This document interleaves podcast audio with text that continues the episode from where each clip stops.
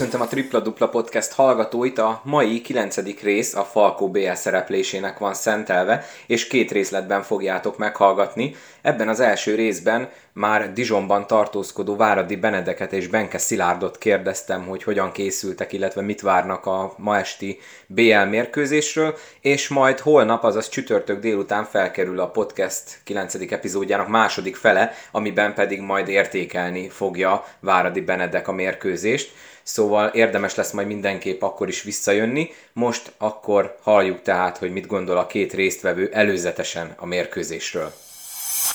Jó estét kívánok Váradi Benedeknek, aki Dijonból csatlakozik a Tripla Dupla podcasthez. Milyen volt az út? Jó estét, sziasztok! Köszönjük szépen, hát hosszú volt az út, de megérkeztünk.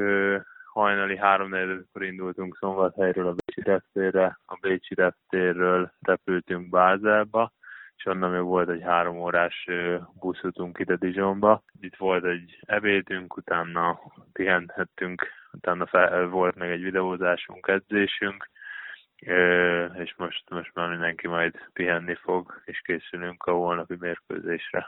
Milyen a Dijoni csarnok, ahol holnap játszani fogtok? Nagyon szép, megmondom őszintén, hát nyilván nagy, de ezt tudtuk előre is tényleg nagyon szép a csarnok, nagyon kultúráltak a körülmények, én azt gondolom, ahogy, ahogy gondoltuk is, hogy a bajnokok ligájában ez lesz, úgyhogy, úgyhogy minden adott ahhoz, hogy, hogy jó mérkőzést tudjunk játszani holnap. Mondtad, hogy videóztatok, illetve készültök. Mondjuk el a hallgatóknak, hogy a Dijon az egy olyan csapat, aki akár a végső győzelemre is esélyes lehet, de a csoportból továbbjutás az, az arra szinte mindenképp. Ugye itt játszik az előző francia bajnokságnak az MVP-je David Holston személyében, akit lehet, hogy te is párszor fogni fogsz védekezésben majd a mérkőzésen. Mennyire szerencsés rögtön egy ilyen ellenfél ellen ráadásul idegenbe kezdeni? Vagy jobb lett volna, ha esetleg itthon kezdetek valami kevésbé erős csapat ellen? Van itt ebben különbség már ezen a szinten, vagy nektek igazából úgymond teljesen mindegy, hiszen ugye nektek ez már valamilyen szinten öröm, illetve jutalomjáték lesz? Így van, hát kezdem azzal, amit, amit az elején mondtál Holston személyében. Nyilván tudjuk, hogy főként Hooker és én fogjuk fogni a mérkőzésen tudjuk, hogy tényleg ő a csapatnak a motorja, megpróbáljuk kikapcsolni, illetve, illetve jó védekezésbe mutatni rajta. Nagyon sokat is van a pályán, illetve tényleg nagyon sok, sok pick játszik, illetve azokat jól is bontja, tehát nyilván nagyon nehéz dolgunk lesz, de is arra készültünk, hogy itt a csoport körben lesz könnyű mérkőzésünk. Azt pedig, hogy, hogy melyik lesz, vagy hogy mi lett volna egyszerűbb, megmondom őszintén nem is gondolkodtam rajta. Nyilván, ahogy mondtad, nekünk felszabadultan kell játszanunk, és tényleg nincs rajtunk semmiféle teher. Nyilván szeretnénk a saját játékunkat játszani, ismerjük a, eleve a francia csapatok stílusát, de most ugye látjuk ezt, hogy a, a Dijon is milyen stílus képvisel, és milyen taktikából játszik. Úgyhogy én mindenféleképpen azt gondolom, hogy nekünk a fő fegyverünk az lehet, hogy megpróbáljuk kicsit lassítani a játékot, és nem engedni a Lyonnak, hogy a támadásaikat gyorsan be tudják fejezni. Úgyhogy, úgyhogy tényleg ebben látom ezt a, a vagy hát a győzelmünknek a kulcsát, de, de tényleg maximálisan felkészít minket a szakmai stáb, és mi is biztos vagyok benne, hogy maximális erőbedobással fogunk játszani a mérkőzésen. A múlt hétvégén a Kaposvárral játszottatok hazai pályán, és a vezetőedzőtő Gasperokon is elmondta utána, hogy lehet, hogy már néhányan fejben erre a meccsre készültetek. Te hogy láttad belülről hogy nagyon motoszkált már bennetek a BL Premier, és ezért volt egy kicsit nehezebb a Kaposvár elleni hazai, ami egyébként viszonylag papíron sima meccsnek tűnt, vagy más oka volt annak, hogy ott egy kicsit azért jobban meggyűlt a bajotok a Kaposvárral? Hát azt gondolom, hogy lehet, hogy közre játszott benne. nyilván mi is emberek vagyunk, tudjuk, hogy mire készülünk, illetve, illetve milyen mérkőzések vannak előttünk Ugye bármennyire is előtte ugye azt mondtuk, hogy, hogy mindig csak a következő mérkőzés számít, és ez, ez továbbra is így van, de, de azért mégiscsak ott motoszkál ez a fejekben, ugye itt a BCL-nek nekünk volt külön fotózás, meg minden ilyesmi, tehát, tehát nyilván az ember tudja, hogy, hogy milyen kihívások várnak még rá, de én azt gondolom, hogy a Kaposvárból is tényleg maximálisan fel voltunk készülve, és kontrollálni tudtuk a játékot. Nyilván tudjuk, hogy nem a legszebb játékkal nyertünk, nem volt egy közönség szórakoztató mérkőzés, de, de szerintem a saját szurkolóink addig boldogok lesznek, amíg mi győztesen fogjuk elhagyni a pályát. Tehát a vonal túlsó oldalán az ex-szolnoki Benke Szilárd, aki a piros-feketét a sárga-feketére cserélte, és hát jól tette, hiszen holnap a BL-ben mutatkozhat be. Ugye elmentél a nagy rivális Falkóba, és hát az eredmény az téged igazol, hiszen a BL csoportkörben fogsz holnap bemutatkozni. Ez milyen érzés számodra? Szia Dávid, köszöntöm a hallgatókat. Hát izgatottan látunk igazából. A célom az volt, hogy nemzetközi kupában tudjak játszani, és most ez a BL-el megvalósult az volt a célunk a selejtezők során, hogy bejussunk a csoportkörbe, és most itt vagyunk, úgyhogy egy erős csoportba kerültünk, és hát itt a feladat előttünk, amit meg kell oldani. Úgyhogy már izgatottan várom. Mennyire ment könnyen a beilleszkedés ott a szombathelyen? Ugye most a, a szállodába Váradi Benedeknek vagy a szobatársa, úgyhogy gondolom akkor vele már egész, egész jó kialakult a, a csapattársi vagy a baráti kapcsolat. Milyen volt a beilleszkedésed a szombathelyi csapatba? Igazából egyszerűen ment a dolog, hiszen jöttek új külföldiek, tehát ez egy új garnitúra, egy új társaság jött össze. Felkészülés elején, meg a, a felkészülési mérkőzések után is összejártunk közös csapatvacsikat szerveztünk, úgyhogy Spikpak meg volt a csapat magyar magjával, már gyerekkorom óta igazából ismertük egymást, úgyhogy görülőkénen könnyen ment neked mennyire lesz ez egy nagy lépés a karrieredben? Ugye szólnokra, amikor most ide kerültél, ott a nemzetközi szereplés az nem úgy alakult, meg ugye az egész szezon nem úgy alakult, ahogy el volt tervezve. Ez neked most így milyen pozíciót foglal el a pályafutásodban ez a holnapi BL szereplés, illetve ez az egész, ugye több mint tíz mérkőzésetek lesz a bajnokok ligájában?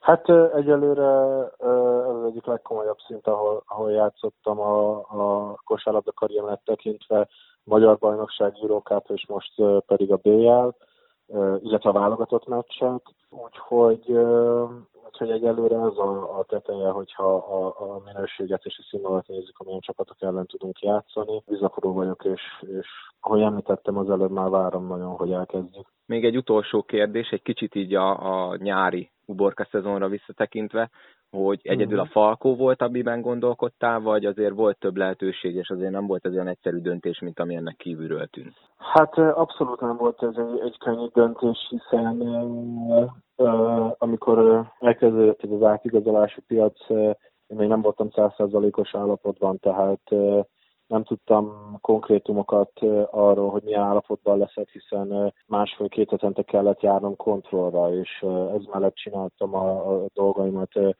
nagyon lassan haladhattam az egésszel, nagyon oda kellett figyelnem magamra. Volt több ajánlatom is uh, itthonról, illetve volt kettő olyan külföldi ajánlat, amin elgondolkoztam, de végül pont a nemzetközi kupaszereplés, meg uh, a BL selejtező miatt uh, volt reális esélyünk beüzni a BL főtáblára, azért döntöttem a Falkó mellett, hiszen megkerestek ők már korábban és a korábbi években is, már mikor Kaposváról elkerültem, már akkor is, már amikor Egerszegről elkerültem, akkor is, és most úgy hozta az élet, hogy egymásra találtunk.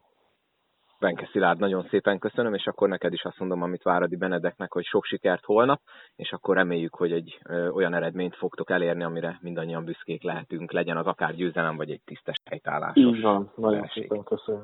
Köszönöm szépen még egyszer. Köszönöm szépen.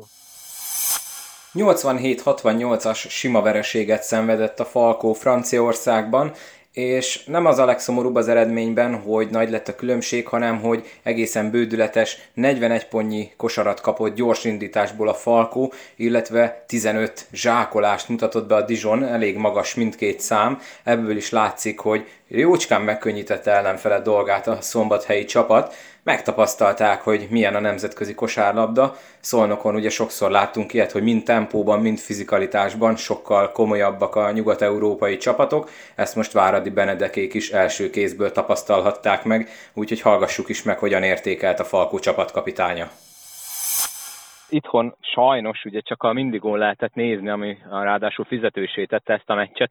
Néhány mondatban össze tudod foglalni, hogy mi történt a mérkőzésen, főleg így belsős szemmel? Igazából én azt gondolom, hogy az első negyedben kicsit megilletődötten kezdtünk. Talán nem tudom, még nyilván rajtunk volt az, hogy, hogy ez az első bajnokok ligája mérkőzésünk, de aztán, aztán szépen ez, ez a korlát így ment le rólunk, és, és tényleg azt a játékot mutattuk, én azt gondolom, hogy támadásban mindenképpen, amit megbeszéltünk, sajnos sok üres dobást kiváztunk, illetve kiegytünk, és ennek volt köszönhető az, hogy vezetett a Dijon a fél időbe 10 pont környékén.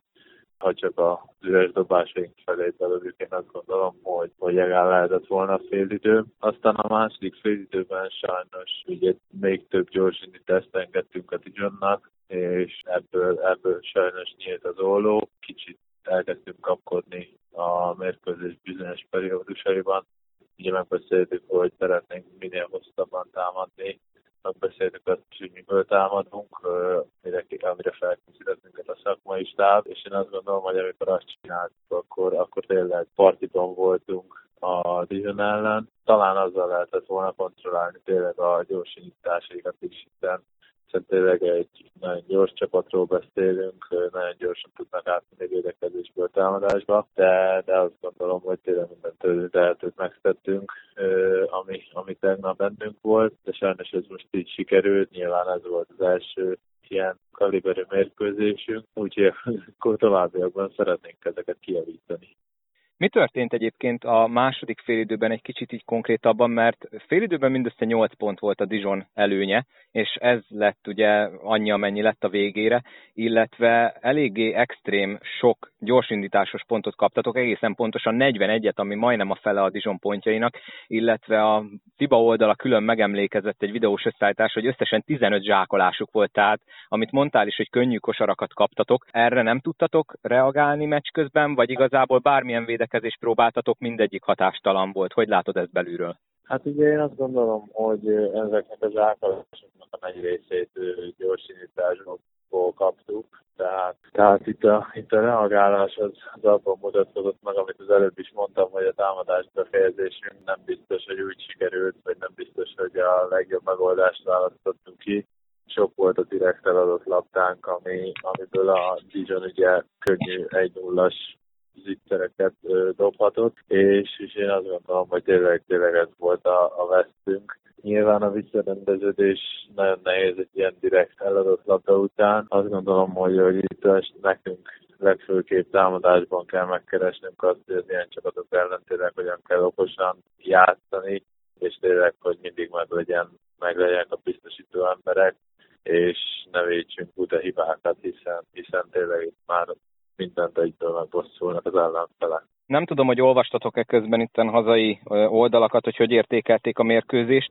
Abban elég sok helyen egyet értenek, hogy, a, hogy Filipovics Márko és Rediken kívül a többiek nem igazán tudtak érdemben hozzászólni. Szerinted mi lehet annak az oka, hogy kettőjükön kívül nektek nem igazán ment a játék, hiszen hogyha összevetjük a te, Szili és Zoli pontjait, akkor ha jól emlékszem, 10 pont alatt maradtatok összetetben is.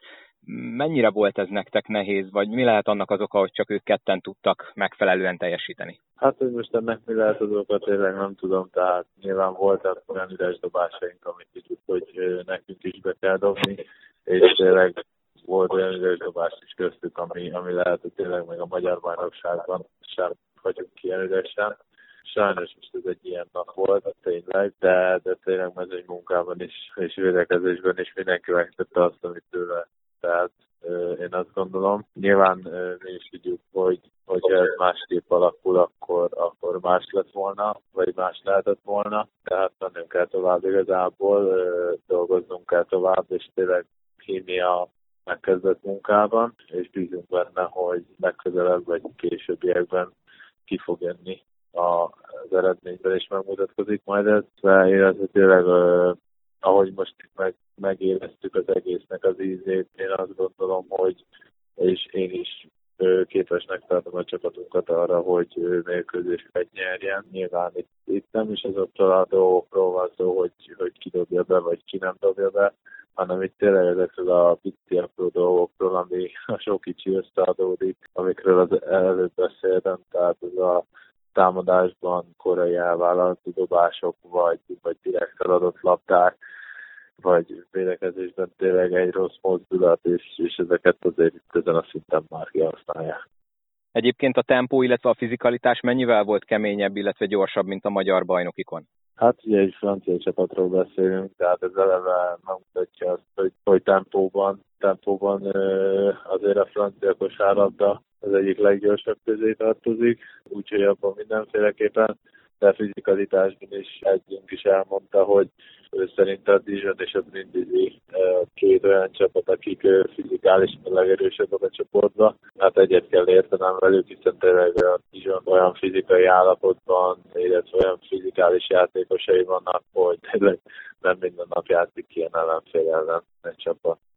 Én örülök, hogy ezt kicsit is megtapasztaltátok, hiszen mi itt Szolnokon sokszor szembesültünk ezzel, hogy amit szoktak mondani, egy másik kávéház, ez valóban igaz, de majd csak belerázottok, és következőleg kedden a Paukkal játszotok hazai pályán, és előzetesen, meg most az első forduló eredményei alapján talán mondhatjuk, hogy a Pauk ellen reális esélyetek lesz nyerni. Hétvégén most nem játszotok magyar bajnokit, úgyhogy teljes erőbedobással erre a keddi meccsre tudtok készülni. Motoszkál már ez a fejetekben, vagy most még azért ki kell pihenni ezt a francia kirándulást? Hát most ugye most még most vagyunk hazafele, tehát nyilván pihenjük is, de azért már ez is van a fejünkben. Ö, holnap folytatjuk a munkát, és tényleg azt gondoljuk mi is, hogy, hogy lehet reális esélyünk a győzelemre. Tényleg reméljük a legjobbakat, és hogy, hogy mindenki egészséges lesz, és teljesen dobással tudunk a PAOK ellen játszani és szeretnénk meglepetést okozni, hiszen mi is láttuk az eredményeket, mi is láttuk a mérkőzéseket, továbbra sem az a célunk, hogy turisták legyünk, ahogy ez mondta itt ebben a, ebben a bajnokok ligája csoportkörben, hanem tényleg az, hogy mérkőzést is tudjunk nyerni. Váradi Benedek, köszönöm szépen az értékelést, és akkor jó pihenést, illetve jó készülést a keddi PAOK elleni mérkőzésre. Köszönöm. Ez volt tehát a Tripla Dupla Podcast 9. része. Köszönöm Váradi Benedeknek és Benke Szilárdnak, hogy rendelkezésemre álltak. Nektek pedig köszönöm, hogy meghallgattatok.